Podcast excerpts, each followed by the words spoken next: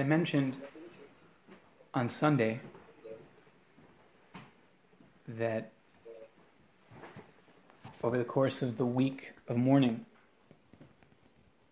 for a scholar, a Torah scholar, his beis medrash, his house of study, is meant to be dormant, as it were, not actively engaged in study. Rashi and Moed Katan explains that means those that go went in his life to seek understanding of Torah from him. So as, as I spent about 12 years learning by Reb David, so I did want to ensure that I dedicated a bit more time to saying hesped, eulogizing of him. And he really was an incredible person. You're talking about somebody that spent almost a century of dedication to Talmud Torah. So at 99 years of age, the Yeshiva saw the world go through so many changes, but he, he really had a very dedicated focus throughout his life to Talmud Torah in, in a in a laser-like precision with his, with his focus. He was a, a man of uh, famous scholarship, and he, he was quite gifted. There's no question about that. You know, besides coming from a family that is famous for being blessed with scholars, people gifted. He was seen as the, the crown of the family, of the Soloveitchik family, certainly for, for decades. There's no question about that. When he got engaged, so he went for about two months to Tzfat to focus on Shulchan Aruch. And he learned through all of Shulchan Aruch in those two months. It's a Nice little project. Go through Shulchan Aruch. You know, it's uh, of course the Beis Yosef designed Shulchan Aruch itself to be accessible for somebody who goes through it regularly within 30 days, which is remarkable in of itself. But of course, with the Ramah and the Nosei Kelim, that becomes a Herculean feat to consider that Rab David did this as he's about to embark on marriage. He wanted to have a thorough uh, grasp of Shulchan Aruch and the Nosei Kelim, and that took him two months. In general, his learning, and he's, he has so many svarim that are printed, so many books, commentaries that he printed, that were printed by students, really. He didn't print, but his students did. Volumes and volumes. But what's, what's fascinating is that he was learning so much Torah I was kind of surprised myself on many occasions that he, he never seemed to be, not in my presence ever, preparing for the shiur, which is an interesting thing because that's what you'd think he would be doing. But when he'd come to yeshiva, he invariably opened up a different masechta. So he comes in, the whole place stands up. He goes takes off a, a book from the shelf. What is it? Not the book that everybody's studying. A different book. It's learning Chulin. Everybody's learning Zvachim, he's learning Chulin. And that's what happened regularly. After, more, more recently, he, he had medical procedure And after the procedure,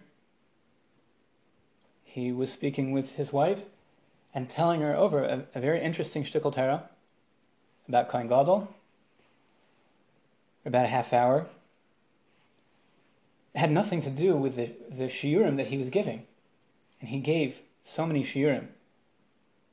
It's, it's really amazing the heavy load that he took upon himself in a regular week. What I know about, I don't know about everything else, but what I do know about is that he gave three sets of shiurim. So he gave to us, which was the younger group, and he gave to the older group, and at nights he gave to Asifas Zekanim, the much older group. He has students that are in their mid 70s. Uh, he, he had different sets of, of students. And it's not, he, he did do some overlap where he was giving over to different ages of students that were learning in the yeshiva. So they're working on the same subject matter. But uh, the, the, the, evening shiur and the classes that he gave were on a totally different subject. And the way he gave it over, I, I, I never heard the other shiurim. I, I was only in the, the younger shiur, which is better for me. That's uh, the shiur that he gave over in the, the easiest manner to understand. He, I think he exerted himself the most in, ter- in terms of trying to convey things simply, taking less for granted. So it was certainly appropriate for me. But he, he did take each shiur and, and cater to that group, even if it was the same subject matter, to try and deliver it in a manner that they could receive. And from people that I spoke to that have gone to both levels, they've described it as being quite different, radically different, if you will, in terms of the delivery. Even if you're dealing with the same person who's learned through the same material, but a radically different delivery. Because he wanted to teach the Torah, and he appreciated that not everybody's the same. That different people need to have a different delivery. And he, he really appreciated that. So the, the aspect of his scholarship is, is something that can't can't be stressed enough, I don't think. Because the, the Torah is so incredibly massive that the extent of Torah and, and the dedication with which he applied himself to understand the Word of God, the will of God, he, he really was entirely dedicated. And, and he was a very unpretentious person, probably the most unpretentious person that I know. I remember one time he described himself as the Gabbai of yeshiva which is laughable. He was the Rosh Yeshiva. The Gabbai, the beadle, he was uh, the caretaker of yeshiva. He was the Rosh Yeshiva, he was the dean, the head of the yeshiva. But he described himself, it was hard not to laugh, but he described himself as the Gabbai. He was an anav, a, a really genuinely humble person. His ben adam lechavero, his his sensitivity to other people was also remarkable. Whether it be for their person, for their, their assets, their wealth. He he didn't want to make anybody ever be uncomfortable and once he had to go to the dentist, and he asked the person driving him, Can you get me a cigar? I was a little surprised. Never heard that the Rosh smokes cigars. He said, I, I can get cigarettes easily, but a cigar is going to be a little harder. You, you sure you need a cigar? I'll get it for you if you want. He said, Yes, yes, a cigarette's not enough. You need a cigar. he said, If you don't mind me asking, why do you need a cigar? So he said, I don't have good breath, and I'm going to the dentist. I don't want to cause him any discomfort. So if I smoke a cigar, that's going to cover it up, and it's a, it's a smell that is strong. You know, it maybe is a, a bit of a, a surprise from our culture. If you, you know, try and put yourself back 100 years in, in Brisk to consider cigar smoke as pleasant, but that was his motivation. He was genuinely concerned about his dentist, that the dentist shouldn't feel uncomfortable. So he wants to smoke a cigar. So, a very sensitive person about people's money. Once, after he had a medical procedure, so he felt that he needed to eat something. There's nothing available, and he had certain stringencies about the laws of produce in the land of Israel, Trumas Maasros. So he asked somebody to, to purchase for him a candy bar, a chocolate bar that was made in Chutz La'aretz. It's made in the diaspora. So the fellow did so, and he ate the chocolate bar, and he was recovering from his procedure, and a number of days later, he inquired. He, he was trying to find this, get this person to come back, and he's, he's, he wanted to give him the money. He said, "Can you help me? You know, I'll tell me exactly how much the the, candy, the, the chocolate bar cost. I want to pay you back." The guy said, "Oh, I'm delighted to make it a gift for the yeshiva. I wasn't expecting to be paid back." He said, "No, no, I, I want to pay you back." But the yeshiva was very meticulous with if he borrowed something to pay back, if it was uh, a, something small that, that somebody did for him, he, he showed the, the greatest amount of gratitude. Somebody, somebody found once under one of his furniture pieces in the house a half a shekel. And he was so grateful. He said, Wow, I've, I've been looking for that for half a year. Thank you so much. he was very gecheshbent. He really wanted to use everything he had in the service of God. And if he had remembered that he lost something, didn't know where it was, so he, he wanted to use this opportunity to make the person feel good. They, they helped him out and he felt good. It was, of course, you know, a half a shekel is not a great amount of wealth, but he expressed such gratitude. Anybody did anything for him. And all the more so when people helped him, not financially, but with his, more directly, with his divine service.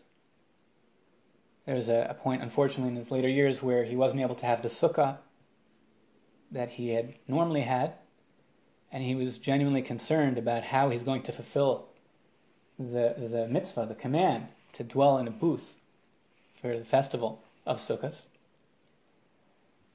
And my chavrusa, Rabbi Leib Baltuski Shlita, worked diligently to make sure it happened. He built a sukkah for him. The Rosh HaYeshiva was overjoyed and could not stop thanking him. Probably a dozen times. He, he said, I didn't know if I was going to be able to fulfill the, the mitzvah this year. You made it possible. It, it was the greatest sense of gratitude you could imagine. And that's, that's how the Rosh HaYeshiva was. When he davened, when he was in prayer, so the Talmidim in the front that were near him had expressed that I had heard, I, I didn't see it myself, that particularly in the first blessing of the Shemona Esrei, of the silent Amida, uh, at that point there was a tremendous sense of of dvekus, of cleaving to the divine. And, and people noticed the, the tears streaming down his face regularly, particularly during the first bracha of Shemon Esrei. Uh, Talmid Moshe Menachem Klar mentioned that when he would duchen on Shabbos by the Rosh HaYeshiva, his socks would be wet. So he's a Kohen. He goes up to where the Rosh HaYeshiva was standing, just past it. But the Rosh HaYeshiva would cry. This was on Shabbos. So presumably it was, was not cries of, of anguish, which is prohibited on Shabbos. But nonetheless, he had these tears, this sense of closeness to God that brought him to tears, to the extent that this fellow who came regularly to, to give the priestly blessings, so he takes off his shoes and he puts his socks on the, on the floor and he feels the moisture coming through regularly. Just an amazing, amazing person. He wasn't putting on a show for anybody. Sometimes when he would give shiur, I keep in mind he gave probably around 10 shiurim a week that I'm aware of. By Thursday, he was typically pretty tired, especially as he got older. And on, on some occasions during the Thursday shiur, he would briefly fall asleep in the middle of a Tosfos or something, some, some complicated discussion. Everybody was silent. Nobody said a word. And maybe a minute or two would pass, and she would get another, enough energy, enough of a recharge from that little break, and he would wake up and spontaneously pick back up right exactly where he left off. It's happened time and time again. It wasn't it wasn't all the time that he fell asleep, but when it did happen on those occasions, invariably he was not disoriented when he got back to to where he was. It was immediate. He woke up, he continued right exactly where he left off. He was a sandik, a seat of honor to hold my boys for their bris milah, for the circumcision. And I remember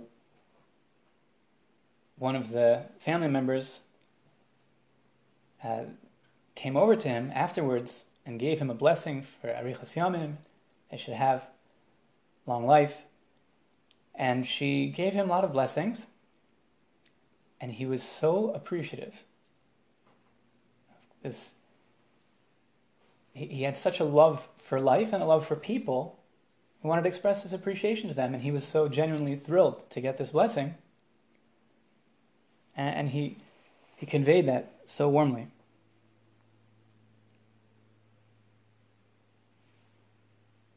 B- by the Sandikos, or after the Sandikos, afterwards, so, Rav Shirkin was also there, Rebbe. And Rav David asked him, What are you doing here? So, Rav Shirkin told me afterwards, he said he had to hold himself back, but he wanted to say, What are you doing here? but the the concern for every Talmid Reb David had, he he really would do what he could to help Talmidim in any way that, that he felt he could. And he, he felt an achrayas for Talmidim, a, a responsibility to help them if he was able to, financially if that was necessary, in other areas. One time, he had spoken sharply about some of the tenants that he had in yeshiva. He also he owned apartment build uh, apartments that he rented out to students in the yeshiva, and apparently, at one point, there was a concern that they had left the place. Some of the, the tenants, the students, had left and taken some things that were really the Rosh HaYeshivas, and he, he spoke sharply about it. And I don't know who it was that he was speaking against, but apparently one Bacher came to the Rishiva with a complaint. He said, I didn't steal anything, but people are calling me a Ganav. So he said, uh, So what do you want? So he said, I never said you're a Ganav, but people are calling Ganav. What do you want? People are saying you're a thief. What, what do you want me to do? He said, I, I want the Rishiva to write me a letter. Write me a letter. So the other Talmidim there were, were not happy about this. They said, No, come on. We'll be Mefarsim. Th- there are three of us. We'll tell people that he said that you're not a Ganav. What, what, what do you bother the Rosh HaYeshiva for that you should? No, I want a letter. So the Shiva, fine. The Shiva spent time, put out a full letter. He didn't write letters for people very often. It was not a common thing. But he wrote a nice letter about this Bacher. It's a good Bacher, a Chulu, etc. He said, he said to, to try and help with the, the damage control that I don't know if it's true or not, but he presented this concern to the Rosh and the Rosh wanted to help him. When the Rosh had a medical procedure about a year and a half ago, he was quite weak. And he was no longer able to stand during the repetition of the Amidah of the, the repetition of the main prayer. And that is something he had always done. And he also wasn't able to stand to get an aliyah, which is something that he'd always done. He had the Torah reading in his home, and he felt distraught about this. And he did Hataras Nedarim. He, he did an annulment of vows. He felt that this is something that he had done. He had regularly done these practices. Now, if he wasn't able to, he, he felt that he should do Hataras Nedarim, an annulment of vows. And nonetheless, he still exerted himself to stand as much as he could. So he was partially leaning on his stender, his lectern, he, he wasn't standing fully, but he, he pushed himself. It's amazing. He really pushed himself so hard. He was so exhausted at the end of the day. It's, it's amazing that he, he was able to, to go for nearly a century. He, he really worked so hard. He was a very frum person, very uh, meticulous in the observance of, of, even what you might say would be minor directives of how a person should live. And uh, Rabbi Brandeis from Manchester said over that once he was in the house by the Rosh HaYeshiva, and the Rosh HaYeshiva may have been slightly disoriented, I don't know what happened, but he tied his right shoe before the left shoe. And according to Jewish law, the preference is to tie the left shoe before the right shoe. So first put on the right shoe, then put on the left shoe, tie the left shoe, and then tie the right shoe. And the Rosh apparently at that, at that time did not. He, he said the Rosh fainted. So the Rosh fainted. And we're not talking about somebody who finds out that he's done some terrible sin. He realized that he a, what I would consider a, a very minor deviation from the ideal. Right? The, the Rosh HaYeshiva fainted. it's just an amazing thing to think about this. As a Talmid, certainly all the Talmidim were in awe of him. There's no question about that. He, he was like a Malach Hashem Tzavakos, like an angel of God. And you read the story of, for example, Manoach and his wife, and you see that the terror that they're experiencing, particularly Manoach, for me, it's it's hard to appreciate such a sense. Uh, I can't say that I've ever encountered an angel or, felt a terror from such an encounter, but encountering the Rosh Yeshiva was like Malach Hashem Tzavok, was like an angel of God. I could relate to that story. I, I could see a sense of what that might be like. But on the other side is a very warm and friendly person. His, I have a friend that Yasam is a, an orphan, and he told me that his sisters would love to go and visit Reb David Soloveitchik. I said, really? You this is interesting. Most people are, are shaking in their boots if they want to go and visit the Rosh Yeshiva. He said, no. He took care of, his sisters. Rosh Yeshiva took care of his sisters.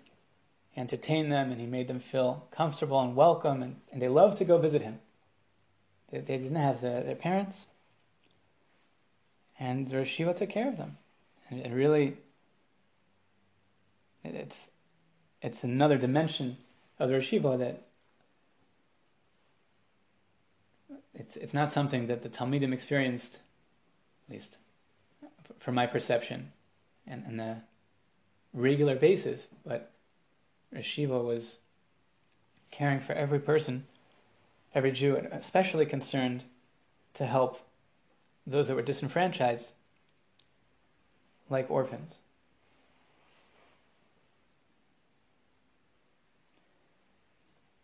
And this year, uh, I recall one time that somebody asked a question on what he had said based on the printed uh, collected writings that, that he had described over the same piece of Talmud, probably uh, a dozen years prior, or, or perhaps even more and he he's he's presented as a as a question against what the Rosh Yeshiva was saying in this year. This time the Rosh Yeshiva was saying one thing, which seemed to be against what he was saying prior. So Rosh Yeshiva was laughing when, when this was presented as a, a question against him.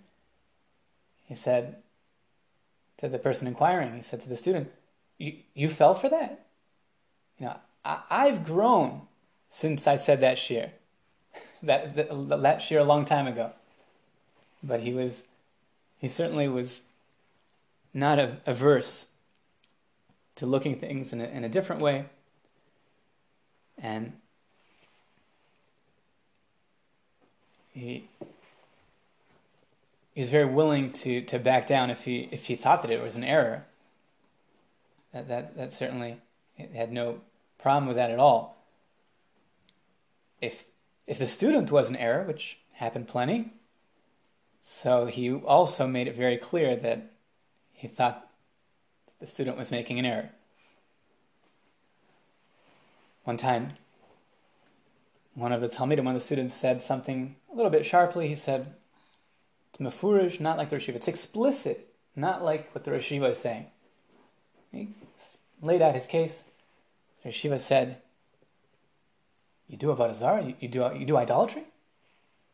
The guy was surprised. It had nothing to do with this discussion. He's not trying to do idolatry. He said, "It's explicit in the Torah.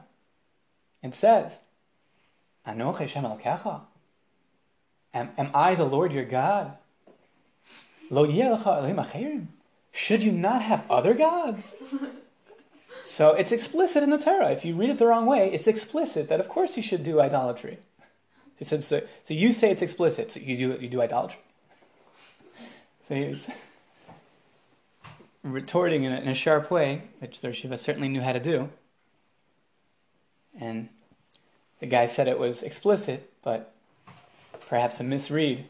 Shiva let him know. Uh, certainly, anybody that, that spoke in the shiur, whether it was the if it was accepted, of course, you know, it was uh, like he had a halo, you know, around him. But uh, but even if he was ripped to shreds, like uh, you know, a gladiator, combatant, he was still also a hero. Uh, people appreciated that he was willing to risk the uh, the consequences of, of, what might happen in Shiur, which happened plenty when he when the Rosh disagreed.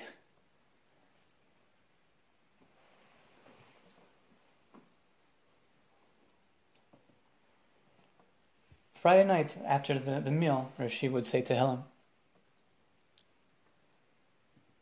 It's an interesting practice I'm not aware of being widespread, but that, that is what the Rosh Yeshiva did.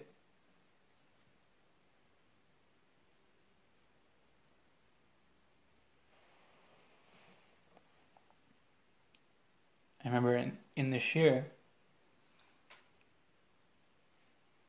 so rarely he he might need to ask for a glass of water or tea. In his house, he had tea. In the shiur, I recall it, water. There were times when he gave the shiur in his house, when he couldn't walk to, to the shiur room for whatever reason. But when he made a bracha, when he made the blessing over the, the water or the tea, it was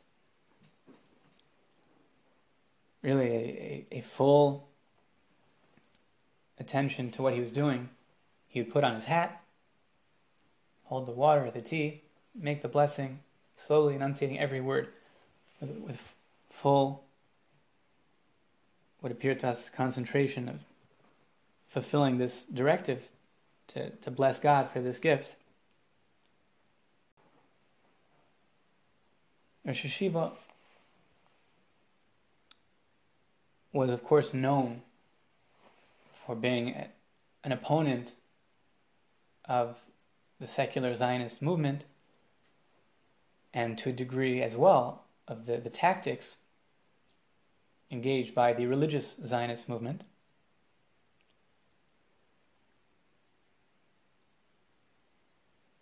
And that's not surprising, that really is following his father and his grandfather. And the, the Brisker Rov gave a mashal. He said a story. It's a little boy running through the woods with his father. And the father says, You know, it's, it's a dangerous, we're in the woods over here. Beryl, come back. You're going too far ahead. So the son is happy, frolicking over there in the woods, and he's not paying attention to his father. And he's, he says, uh, Beryl, come back. Beryl says, No, no, I'm, I'm playing with a bear. The Beryl, that's dangerous. You can't play with a bear. Come back now. So Beryl says, Ta, I can't come back. The bear is playing with me. This is his, parable that the Brisker Rov said of the risks of playing with the secular Zionist movement. That, that was his perspective. And Reb David was certainly opposed to, to many aspects of what took place in the Zionist uh, governance. And he did not take any money from the government, did not want to be in any way beholden to the directives of the government.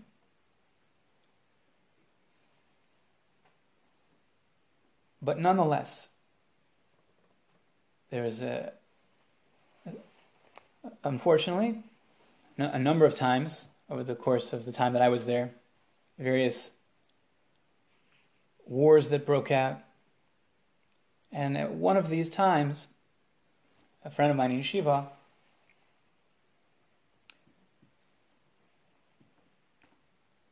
Binyamin Huppert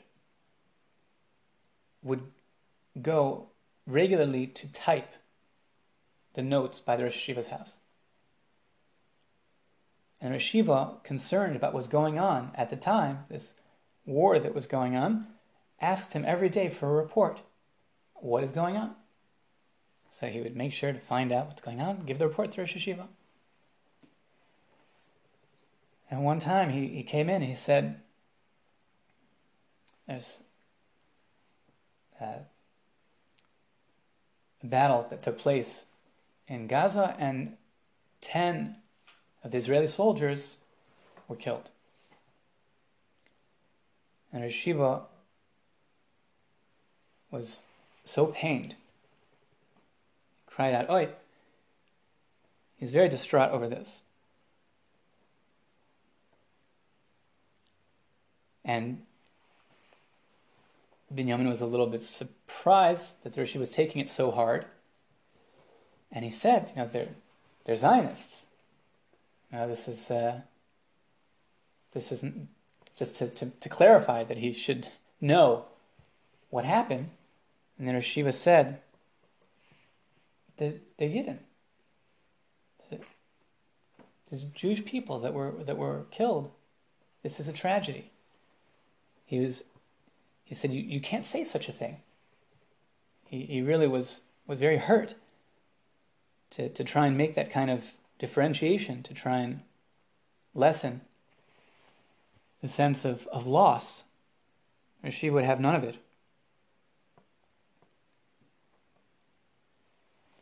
He, he cared for every single person. Every Jew, Zionist, not Zionist, wherever they were holding is a extremely extremely kind-hearted person. There's a way that he could help a person. He he would do he, whatever he could.